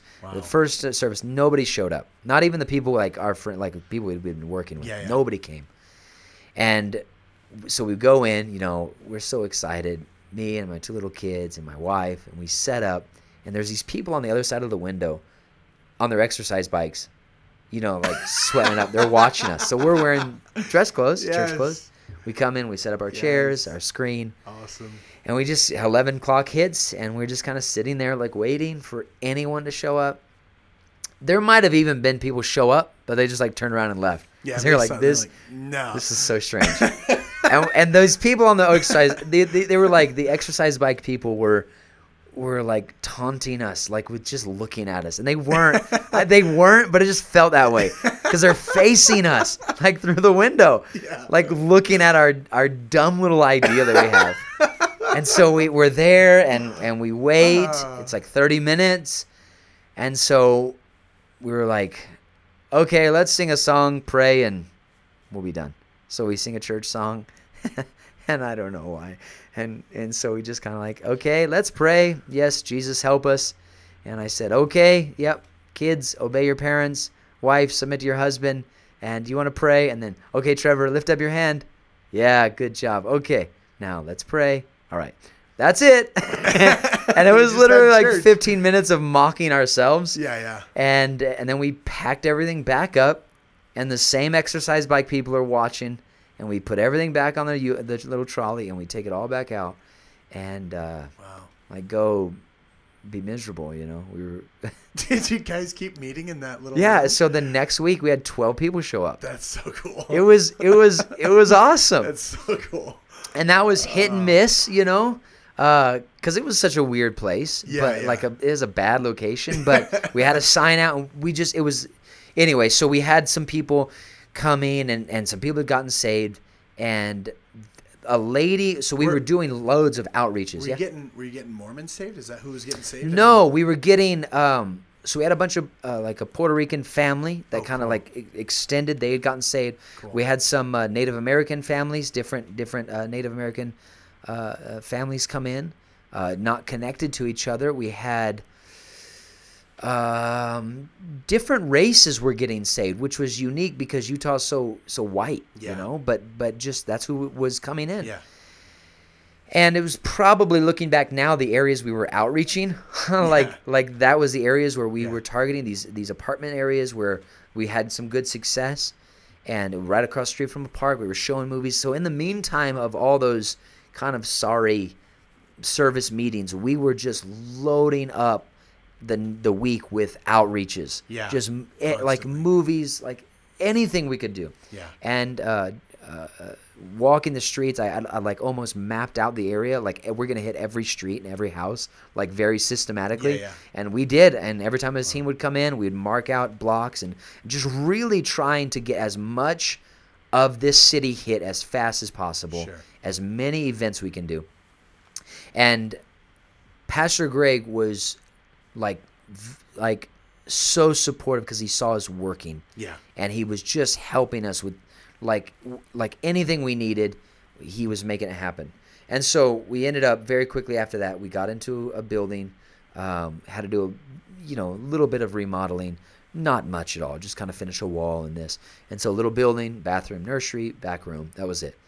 And in that building is where these people just kind of transitioned to. Yeah. we had this lady get saved who was a key convert and uh, she'd gotten saved on one of our little you know movie outreaches we did. Her family got saved. And but she told us she said uh, my dad's gonna come and i just gotta let you know i'm a daddy's girl. And she's like 35 36 years old. She goes whatever he says i'm gonna do it. So i hope he likes you. And i was like well gosh i hope so too you know? Yeah. and so he was gonna meet meet us at a an outreach Uh-huh. and so I was very intimidated. This guy was older. Um, I'm setting up this movie, and he kind of shows up and he's kind of hanging out, leaning on this tree, like so intimidating. He's this Puerto Yeah, yeah. Rican guy, Yeah. and I was, I was like, like really desperately praying, God, you, I know I'm gonna lose this key convert if this guy doesn't like me. Yeah. Like, please somehow make him like me. like, just let him be blind to whatever he doesn't like about me, and just love ev- like. And so he comes up, and and so he starts talking, and I immediately get the feeling, and it was incorrect, but I thought this is a religious guy because he's Oh, talking okay. about being spiritual and Sure. well, kind of his spiritual was he smokes pot with his family Yeah, in the yeah. house while they have church, you know, in in, in the house. And, Sure. You know, he's not a religious guy, but I was just so intimidated. I was so scared that this guy wasn't gonna like me. Anyway, he kind of came around, talked, you know, introduced. Okay, great. And so she came back the next week, and she's like, "Oh, he likes you." And I was like, God is a gracious and merciful Father. like He really helps. Yeah. And and so He actually, what the miracle of this is, this girl, this you know, she lady, she's 35, 36 years old. I, the number escapes me now, but I think it was just shy of a hundred people that she brought through church, Oh my gosh. just as visitors. Wow. And and obviously not all of them stayed, but a lot of them did. She really brought in loads of converts. She was a manager at McDonald's, and she just had impact on That's people. awesome. She'd throw flyers in all the bags going out. Yeah. I Wow. just incredible lady. Um, she I married her to this other guy that was in church. Uh, that they were like they were living together when she got saved and he got saved, and so I married them. Um, she had three boys from another guy, and and just working through all this. So anyway, her father, this Puerto Rican man, he gets saved, and he became the rock of the church Really? and I was like stunned at this. He became the guy. He never missed service. He Wow. never missed outreach. He's like an older man, you know, but he Yeah. was on it. He would go every town, out of town outreach. Um, every every time we went to revival in another city, he was always awesome. always there. And he he got so saved. He goes, I was cleaning out my movies, he, and uh, th- I'd never sp- said any of this to him. Yeah. But he goes, I was cleaning out my movies, and I was thinking I could sell these, but then I was like, well, you know what? If I don't need them, I probably shouldn't sell them. And he just throws everything away. Wow. And and uh, he goes, I was left with two DVDs because I thought I'm gonna only keep ones that like God wouldn't be embarrassed with, like so no swearing, like like good values. Wow. he said I had two DVDs left, and that's Wow. and he kept. This guy got so converted, That's and so and so he locked in. His wife came. Um, and so in the in the years since then, that was I think what 13 years ago. Is that is that church still going strong? Yeah, it's kind of been meld meshed uh, into other ones. So somebody took it over initially, uh, but it's been meshed into you know other Yeah, things, and, and there's a lot of churches up there now, even Yeah. more, um, through through. Uh, there's like several area churches around Mm-hmm. it. Um, there is another church in West Jordan now I see. uh, okay. uh, that's moved into that area. But they have both, both, both these. Um, uh, uh, this this guy who got saved, Tom Keelis, and his wife, both of them have passed away now, both passed away saved, wow. like in God. heaven. Yeah, like such a reward Yeah. for me and and my family to know Yeah. that this guy was just smoking pot in his living room, having church with his 11 It people in his was, it family. was it was worth the little rinky dink yeah, YMCA Yeah, it's so worth it. So worth it. bike and, riding. and so God absolutely helped us in that. Uh, we Yeah. were there for two years. Had great stuff. Um, we were we were not self-supporting yet, but I was I was moving hundred dollars less every month. You know, Okay. so we had, I think we were asking for like twelve hundred a month, and then so we had gotten down to like f- uh, four or five hundred. Wow. somewhere in there, and uh, and then so then at the conference, um, Pastor Greg said uh, uh, in Lake Havasu, um, we got a transition happening. Uh, uh, uh, Pastor Sanger was going to go overseas to American Samoa, Yeah. and uh, so we were. He asked us to take that church, which was 28 years old at the time. So yeah, we did that. That was 29 Palms. That was Lake Havasu, No, Arizona. Lake Havasu. Okay, yeah. okay. So we went there, and you know transitioned the church in West Jordan over. Is Lake Havasu still operating? Yeah, It is. Pastor Porter, Gordon Porter's there. Oh, okay, okay. Yeah, so we went there. We were only there for six months, um, which I, I felt like, like I, you know, I don't know why, but I just put several people out of church while I was there in six months. It just happened. Like it just, like I never wanted to, but it Yeah. just happened. Like it was on my watch. It's what happened. Um, things came up. Uh, some long-term things just boiled to the surface. Yeah. Um, and, and of course, I was in conversation with Pastor Greg, and we, there was there was a council there um, as well, and so some of the guys there in the church just just kind of bouncing things off them, and so it happened, and I was there six months, and I loved Lake Havasu. Like Yeah. our family, we loved it there. We loved that being there. Yeah. Um, and then at a, again at an odd time, not at a conference, but um, there was an opportunity. Pastor Greg called and said, "There's an opportunity in 29 Palms. Uh, you want to move there?" And so asked us there, asked about that, and so I said yes. And I'm sure I probably couldn't convince people to this day in the Lake Havasu Church that I left because I didn't like them, but I didn't. Like it was Yeah. just you know just moment of life. Like I was there for six months. I just kicked some people people out. like not like it just Like, happened, and then I left. And Sorry, I had to be the guy. but anyway, know? so then we went to 29 Palms shortly after, Sure. and that was because another couple went overseas. So we took that church from them. And uh, again, as I mentioned, that was great. Like God worked things out in me, but you know, when I got there, because of you know just pride and insensitivity and not knowing exactly what to do, uh, lack of questions, and uh, uh, we kind of nosedived for a bit, and I didn't know how to pull up. You know, I didn't know how to like This is in 29. yeah, a- and and it kind of went down, down, down. Like like there were good people, thank God for them that stayed, but we lost people, and um, it was like once we started hitting the tops of trees, it was like I need to really figure out how to get out of this nosedive Yeah. and and thank God we did. Um, th- again, that was it was in conversation with Pastor Greg, a rebuke that I needed and helped me, and was able to correct some things. And so we got out of that. And actually, I went.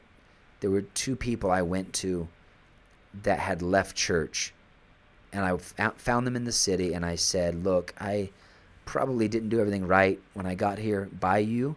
Um, you know what? I apologize for that. I'm sorry. And uh, if you would ever give me the chance to be your pastor again, uh, I would I would love another opportunity. And so just left it at that. Like went to their house Yeah, or front door, just a quick conversation, and and left that. Um, in fact, one of those families did immediately. They came back. Wow. And and we were in church, and it was like reconciled. And two weeks later, he had a heart attack and died. Oh my gosh. I know, wow. and it was like God's grace on Yeah. my life, not to have to carry that. Yeah. That this guy had come in and things reconciled Yeah. right before that. Yeah. And thank God. Like that's why I thank God so much for leadership and like Yeah. conference because I had actually heard Pastor Artie Aragon did that to somebody. Wow. Had gone to their house and said that.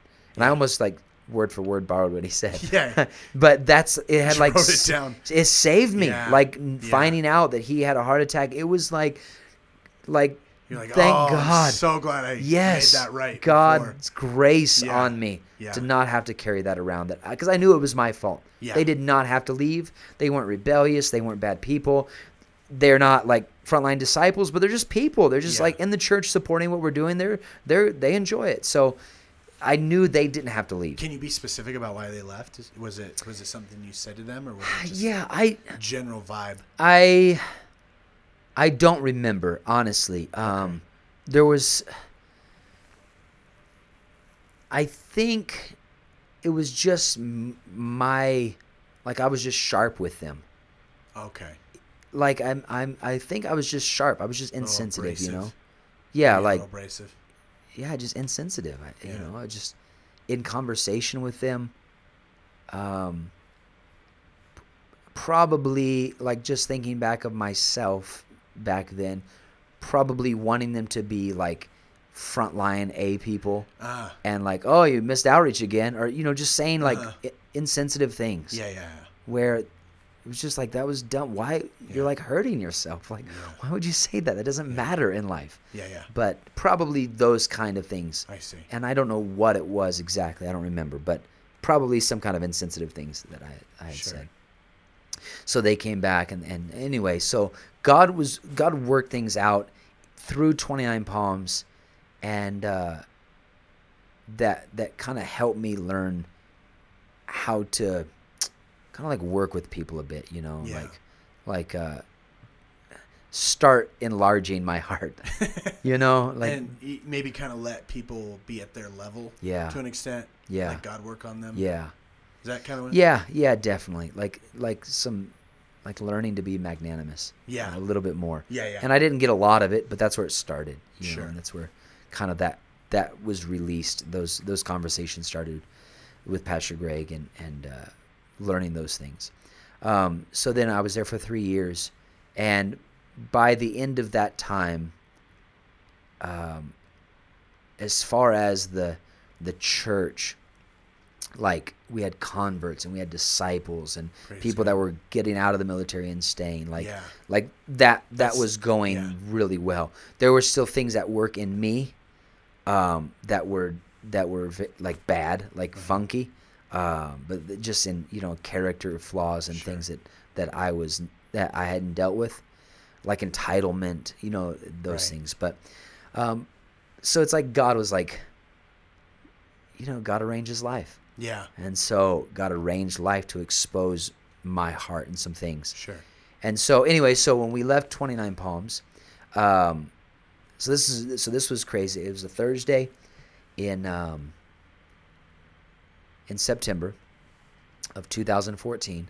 I'm working at the grocery store, and uh, Pastor Greg Were you calls. working at the Rite Aid there by the building? No, uh, Stater Brothers. Or Stater Bros. Yeah, what it is. yeah, yeah. Not Rite Aid. What Yeah, that's that was the place. That one right next yeah. to the church? Uh huh. Wow. I was actually facing the liquor section, you know, like There you go. and Pastor Greg called.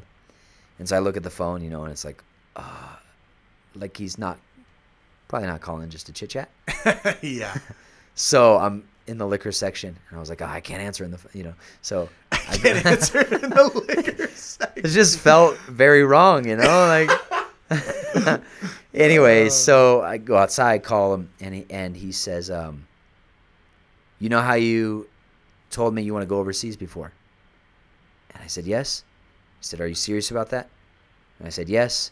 This is a Thursday morning, and he said, "Okay, we have a need overseas in American Samoa, um, but there's a family emergency, and so you have to be there in in one week." Like wow. you you have to leave next week, wow. and your whole family doesn't have to, but at least you need to you need to go by then. Wow. So he was like, "Okay, tell me what's going on in your head right now." And I was like, ah, you know, like I, you know, I don't know, I don't know what's happening in my head. Um, but he was like, like, you know how it Yeah. works, you know, it's just like fast, let's go, decide. And I, I was like, all right, I don't know this, you know, okay, well, I'm thinking about this and that, and okay, okay, yeah. And so you know, he solves all the problems, and he said, okay, talk to your wife and let me know, but you got to let me know very soon. Yeah. So I go inside, and I'm worthless as a worker now. So I go to my boss. And I'm like, listen, I just had this this phone call. It's I just can I go home? He lets me go home. I go and ask Megan, okay, what do you think? And so, being the fantastic wife she is, she's like, yeah, whatever. Like, all right, okay, I'm, Yeah. I'm with you. Let's, Let's go. go. And so, Yeah. I call him back. Okay, yeah, we'll go. And he goes, okay, and just like releases us to do what is necessary to get out of here as soon as possible. And Wow. so the next day, Thursday, that was Thursday, Friday, we drive down to Los Angeles to the federal building. We get same day passports for all my family um, so that we can travel. Yeah. We go Saturday. We have some people over from the church, like the you know main, main disciples and stuff, and we tell them we're going to be announcing tomorrow that we're going to be leaving. So let them know. I'm texting everybody in church. Big announcement coming Sunday morning. You don't want to miss it. Like, Yeah. please come. And so come to find out, everybody thinks we're going to announce Megan's having a baby. Uh-huh. Like that's how we would do it, you know. Yeah, like tell everybody, don't Yeah. miss it. So um, they and they were like when I announced it, I Sunday morning I announced it before I preached because I was going to preach on and then deal with it, and it was like death. Like we I announced it, and people were so shocked. They were like ready for A baby like, announcement. a baby. You're like, And- Bye. And and Wow. there was a handful of people that were not our converts, but most of the people had come in while we were there. And so it was very, uh, very hard. But but the way God set it up is the Sunday before that, I had preached about the will of God and being willing at any moment to, to respond with a yes. wow. And it was like at any moment, like doing the will of God, you know, having Yeah. no idea. And so I was just able to pull on that sermon and just preach and just kind of like the, the will of God is That's bigger. awesome. And you had no idea this was coming. No You just happened to preach that sermon. Yeah. And so I announced um, Wednesday night is going to be our final service. It'll be our transition. Yeah. Uh, I don't know if I knew who was coming yet, but it ended up being uh, Devin and Jackie Riles. Yeah. They were on staff at the time. So that night, I think I preached, you know, something about a new pastor or something. And then Monday, Tuesday, Wednesday, we sold and got rid of pretty much everything we had. Wow. And we did take a container of like some large items, and because it's an island, so it's very hard to get stuff Yeah. any with any kind of you know deal. And and shipping was a lot cheaper then and stuff so um and so the next thursday that was one week we were on the plane in la uh, flying Wow. out. So it was a one week turnaround. Yeah. it was pretty wild. So we got there and the, the they didn't even know who we were uh, the people in american samoa. They didn't know what we looked like. So when we're coming off the plane out of kind of the uh, uh, the airport area where you come out and, and there's a crowd of people because Samoa is like when you the airport it's like a party there's like thousands of people there that aren't flying but they're uh-huh. just there because families coming in and Oh, just right. it's it's it's so cool Yeah. and so we're coming out and they they're just looking at every white person and wondering if it's us it which there's not very many there's like Yeah, yeah. four like like maybe two three four families total on the Oh, plane wow. maybe that many but everyone else is Samoan and so there was a couple old people that came out and were like i don't know and then us Yeah. Yeah. so we came out and and they welcomed us just fantastic. You know, they they uh, took us to the house, the motel, and the next day, and then our first we had our first Sunday, and we were wow. off and running In October. Jeez. Yeah, it was pretty crazy. And then you kind of recently, so this was seven years ago? Seven and a half years. were and a half years ago. Yeah. And then something something kind of strange happened this conference. You guys, Yeah, yeah. guys So we were there in America. seven and a half years, and you can know, you can you tell the story? Or yeah, is this, okay. yeah. So um, it was just so, you know, in that seven and a half years. Okay, just let me. Okay, so let me go back. I'll just, Yeah, yeah. No, just no, the no. brief, what happened in those Yeah. seven and a half years. Um, it was like God saw who I was and kind of said, "You need more isolation. like, you need more time in the oven." And apparently, being like 29 Palms isolation is not enough. Not enough. So you're gonna go to this Yeah, little tiny island. island. in between like South America and Australia, and and just like be out there, and you're gonna like face. It was like face yourself. Yeah. You know, like yeah. like see who you are, and like. Sorry to any Samoans listening, Polynesians and Samoans are pretty prideful people Yeah. like very much. So, like Polynesians are prideful, Yeah. and then like Samoans are like, I mean, they're at a level. They're extra. And so what God did is he like took my pride and said, "Okay, let's see you make it with these people." Yeah. And he used them like he made me face myself so I could work with them yeah. and like learn to love them. And it, was- it's interesting because right before I'd gone, God had opened the door to Samoans a couple times, which I had never I wasn't even aware of Samoans like Right. like, like they just you know it's kind of like Utah. I never thought about it, um, but he he had in the, in the couple of like sermons, and then Pastor Daryl Daryl Elliott preached a sermon about people groups, and Yeah. like Samoans were on my mind. Yeah. Like this was like a week or two before I'd gotten the call. Like Wow. crazy. God was Yeah. opening my heart to these people, and He took me and put me in, and and it was like, like okay, with your pride, you're gonna you're gonna learn to love these people Uh-huh. and I and I did like like it took time, you know, just Yeah. because of my pride and and resistance to change and you know my my like everything's got to be right and perfect and it's got to be in order. Everything's got to be right. And nothing in the island is on time. like nothing operates how I want life to operate. And it was like God took me and put me in a place that is so opposite of everything I am Yeah. and and not because they're doing it wrong, but because they're doing it different. Yeah. And that's what I had to learn. Sure. Different is not wrong. Yeah. It's just different, It's and that's different. okay. And and so God helped me to to work those things out, and it took year, years and years, but but through the slow process of learning, um, the church, you know, again, it bottomed out. Uh, it didn't always go well. There was a few moments and things happened, but in the process of the, the benefit of bottoming out is you bounce, Yeah. and so you get to bounce up. and so we did. So we bounced up, and things got going in, in a better direction. And I had a real crisis over there. So obviously, so my dad died while I was over there. Yeah. Um, and that was a shock. You know, just like that phone call was like unreal. You know, so my, I was talking to my brother, and he's telling me it was an early Saturday morning. I I was we just finished revival through a Friday night with Rodney Lambert. He was staying at my house. Um, it's early morning. I call him. I walk into our, our little closet there and to close the door so Megan, you know, she was sleeping. And he's telling me, and I'm sitting in my closet floor, and he's telling me that my dad died, and I I felt like nothing. Like it was like not real. yeah. I couldn't really like even like process like what was happening in in because it was such a shock. Yeah. Like I had just I knew he was in Austin, Texas preaching revival. Yeah. It was a shock to everyone. Yeah, like he had sent me a text like you know like of driving there. It was so so when he told me I was like uh okay. That's it. Like okay. Like I don't know what else to do. Yeah. And so I, I kind of got up and went in the room and I just stood there. And then Megan woke up, you know, because I was just kind of like standing. So she's woke, she's like, "Wh- you know, what's wrong or whatever. Yeah. And I said, my dad died. And it was like obviously it's shocking for her, you know, it was just Yeah. like crazy. And and we're just like trying to, like I never cried like in that time Yeah. just like pure shock.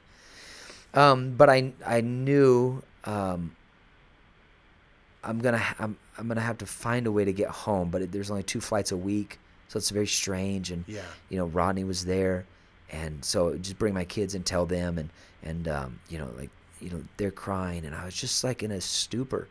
And so just so that uh, Pastor Lambert wasn't uncomfortable, I, had, I wanted to tell him. So I Yeah. kind of went out and you know, at breakfast, and I just told him and said, just so you know, you know, this this is what happened, and um, he's he he's a smart guy. He's been a pastor in a long time, Yeah. and so I think he saw my stupor Yeah. and kind of like my my loss. I was just like didn't know what to do, and so he gave us some time. We're talking, trying to move, you know, phone calls and everything's happening, and Yeah. and so he he says before I leave because he was supposed to fly out that that morning. He was before I leave. He just kind of got us together, and he opened his Bible and he he read some things, and then he prayed for us, and he said a few things about like you know it's times like this this is where we lean on god and just these like pastoral words Yeah. that i desperately needed Yeah. and he helped me so much in that time and then he flew out and uh, so I, was, I had to get home da da da da so come home and, and deal with the funeral and help my mom through everything i could help and but you know it was short it was like maybe Yeah. 10 days two weeks at the most Yeah. uh, and then back on the island. And it really, like, that was 2017, and that was September of 17. And then it, it was like nine months where I I was really lost in in not my call like I knew I was called to be a preacher but but just in my identity Yeah. because it was like essentially like like I said like the proud thing like I, don't, I had nothing to be proud of the only thing I was proud of is that he was my father Yeah. Like I'm his son and Yeah. it wasn't right it wasn't good pride Yeah. but that was kind of like what I was I was Dennis Wright's son and I was very proud of that Yeah. and it wasn't right and all that, but whatever. So, but coming now into after he'd passed away, I dealt with some pride things and all. You know, a lot of this stuff had been happening, but um, it was like I was. It was like every. It was like the good thing in my life was gone, and the one who I knew was praying for me. That if I was struggling, I knew he was praying for me Yeah. more than anyone else. Like he was gone now. And so what what covering of prayer is gone? Like what am I exposed to? Yeah. Like what's going to assault my life? Like who am I? Like I don't have this value anymore and I just like I didn't do well. I just like kind of became carnal and just like lazy in ministry and Yeah. just I don't know. I just kind of like like stopped doing the work of ministry and it led me to a, a like a serious ministry crisis Wow. where I was like done. And um and so, you know, obviously Pastor Greg like saved things by I like knowing exactly what I needed at the right moment, Yeah. like to what I needed to hear. And What did he tell you? I don't want to say.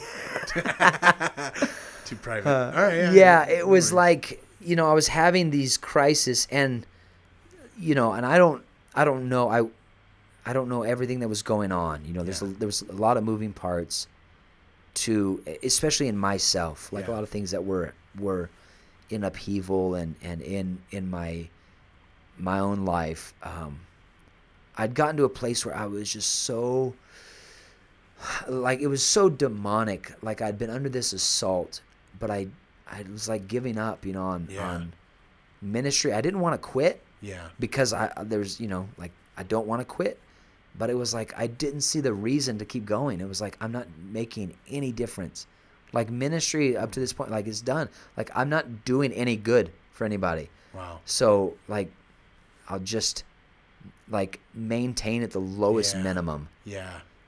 but I was in ministry, so it's kind of hard not to.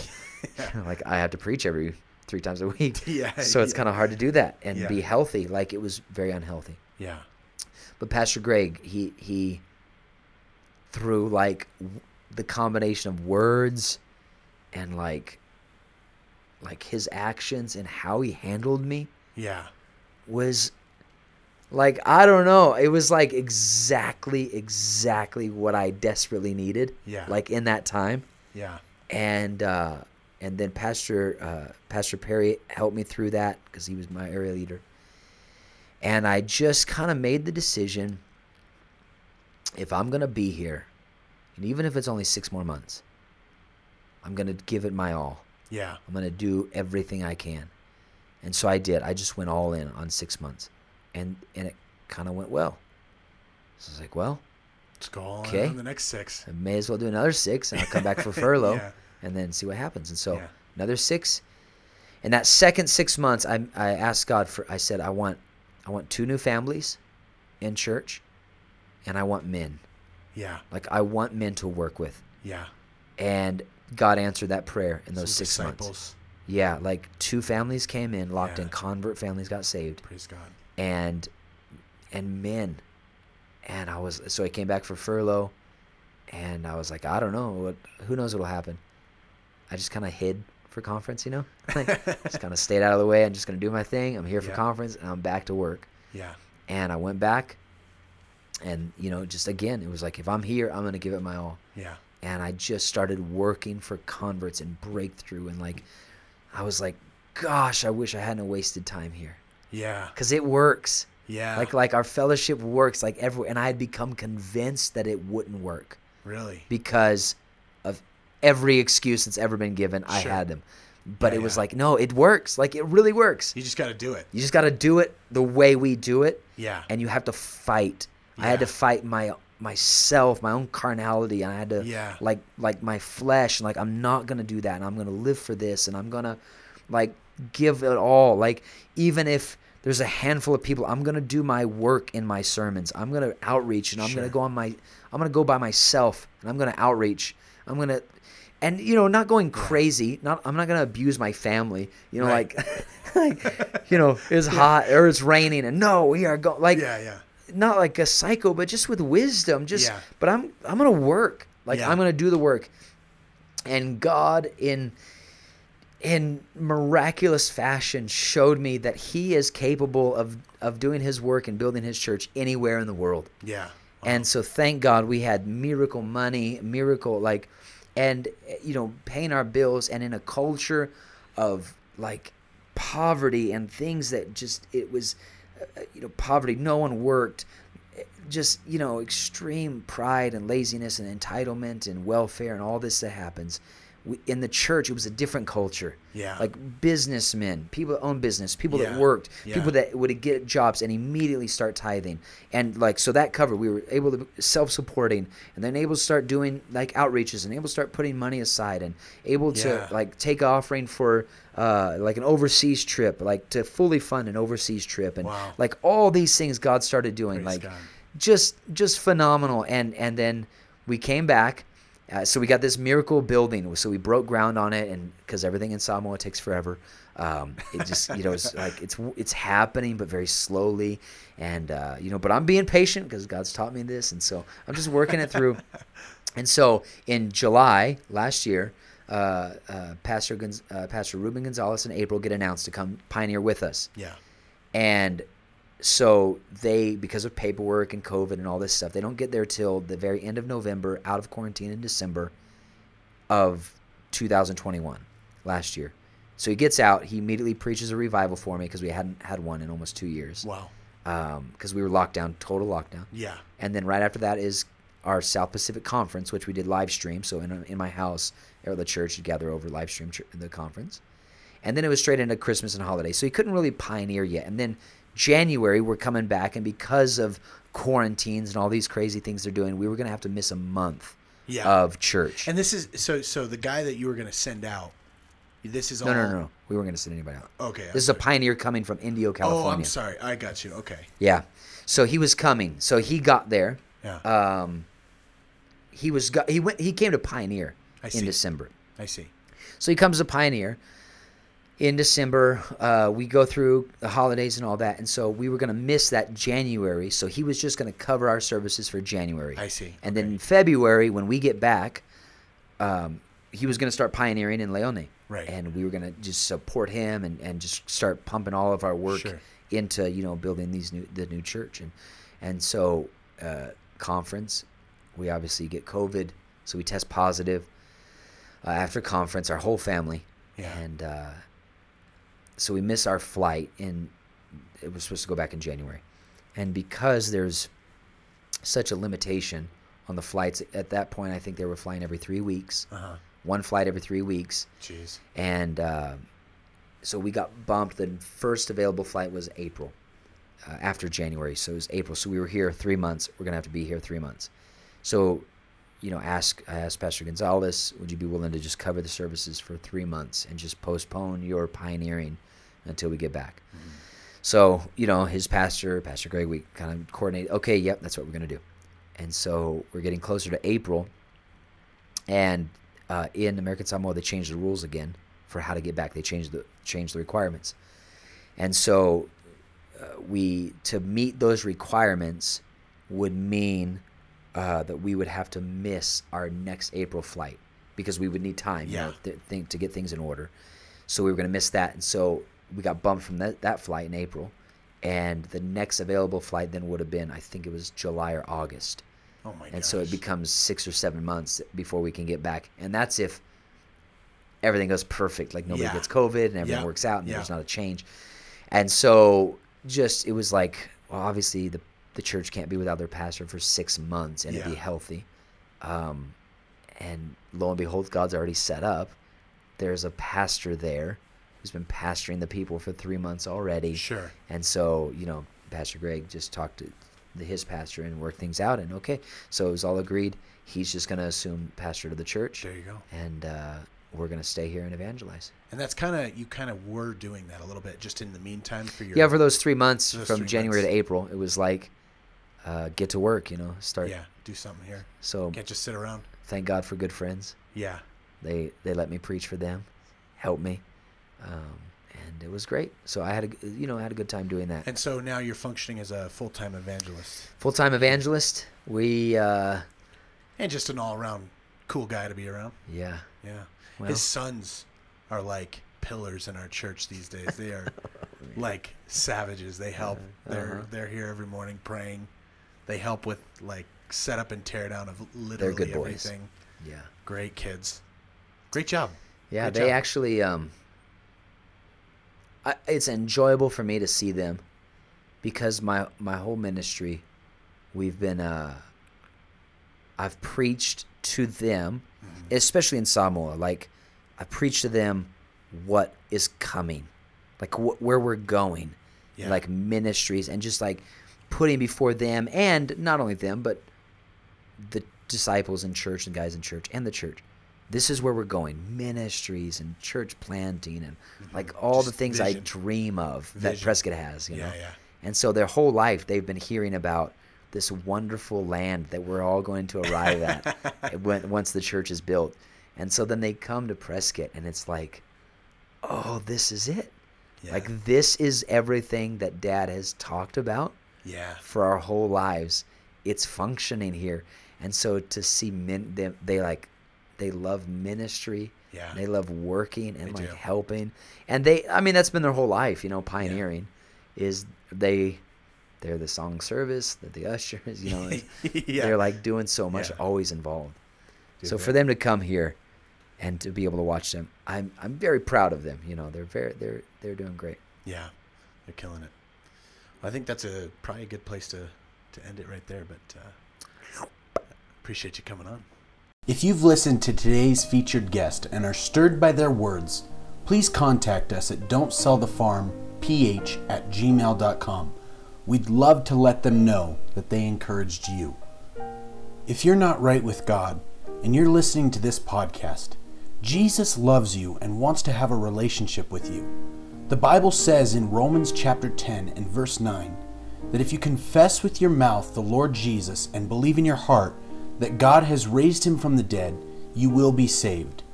If you would like to give your life to Jesus, as our featured guest, our hosts, and many millions of others have, simply repeat this prayer after me Jesus, I know that I'm a sinner. I believe that you died for my sins and rose from the dead. From this moment forward, I turn from my sins. Please come into my heart and change me. Make me a new creation in Christ. Thank you for saving me. In Jesus' name, amen. If you gave your life to Christ because of this podcast, please contact us and let us know. We would love to help you find a church home.